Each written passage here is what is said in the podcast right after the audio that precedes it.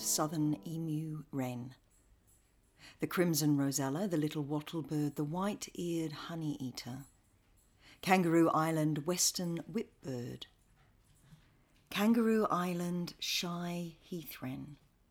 The brown headed honey eater, the glossy black cockatoo, the scrub bird. Kangaroo Island New Holland honey eater, brown thornbill, grey currawong, red wattlebird, central superb lyrebird.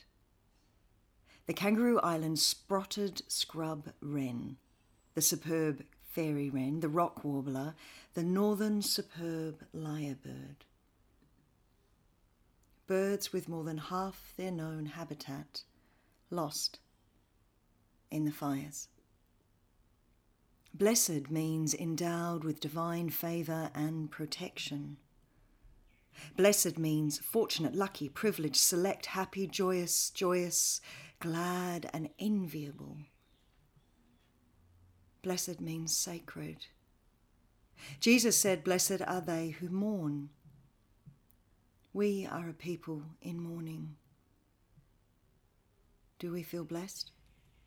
In what way are we fortunate, lucky, privileged, made sacred? Nobody told me that grief felt so much like fear. I can't stop swallowing. So famously wrote C.S. Lewis on the death of his one true love, and writer Hilary Mantel, reflecting on grief, writes Grief is like fear in the way it gnaws the gut. Your mind is on a short tether turning round and around. You fear to focus on your grief, but you cannot concentrate on anything else. And you look with incredulity at those going about their ordinary lives. There is a gulf between you and them, as if you were stranded on an island for lepers. Indeed, C.S. Lewis wonders whether a grieving person should be put in isolation like a leper, to avoid the awkwardness of encounters with the unbereaved. I, I, can't stop thinking about the birds.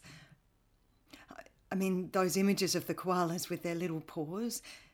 Did you know that half of Kangaroo Island is just wiped out? Hmm. Hmm. Yeah. Yeah. It's it's very sad. Anyway, school's back and the year's started. Time to move on. What? How about that terrible virus? Hey.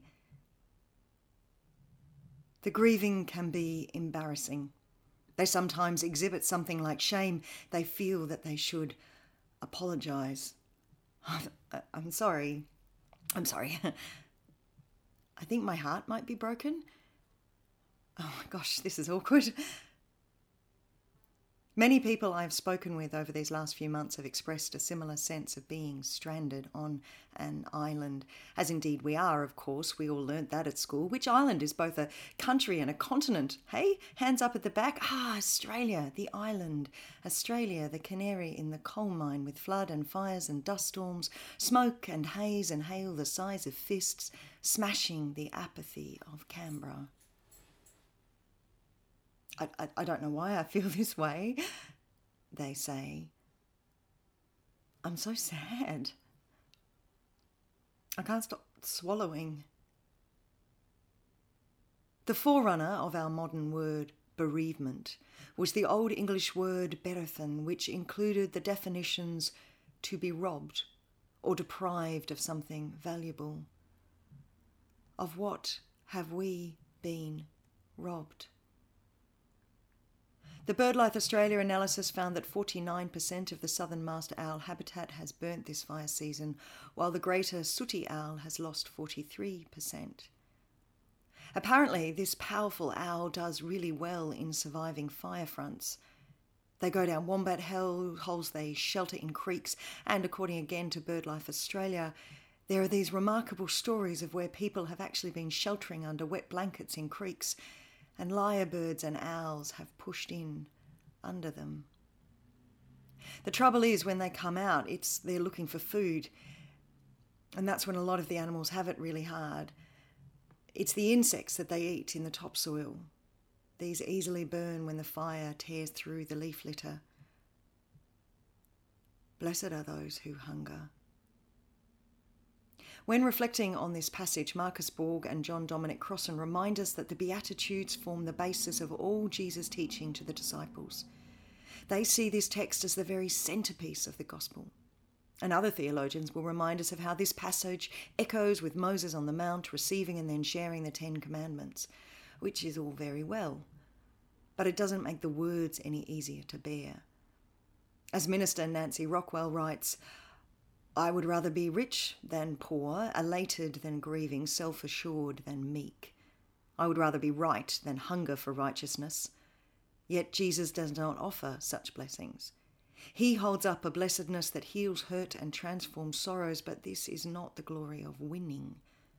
I want to bask in the good life, but He offers blessing in the shadows of death. No wonder Christianity's never really been that popular. No wonder it's on its decline in the West. No wonder sometimes it feels so much like fear. So, what do we do? What do we do with these beautiful words when you are hungry and when you are mourning and when you are oppressed? Why are you blessed? Well, maybe. Maybe because you don't want to stay hungry and you don't want to ever feel this terrible pain of grief again or have others feel it, so you will fight against unnecessary, careless death with every breath in your body. The lyrebird, the hooded owl. And maybe because being meek, it sucks. And you've had enough of it. And so the blessing is that for those who feel all these things, they are given the gift of not being satisfied with the status quo, and that Jesus is igniting the fire in their hungry bellies to fight it.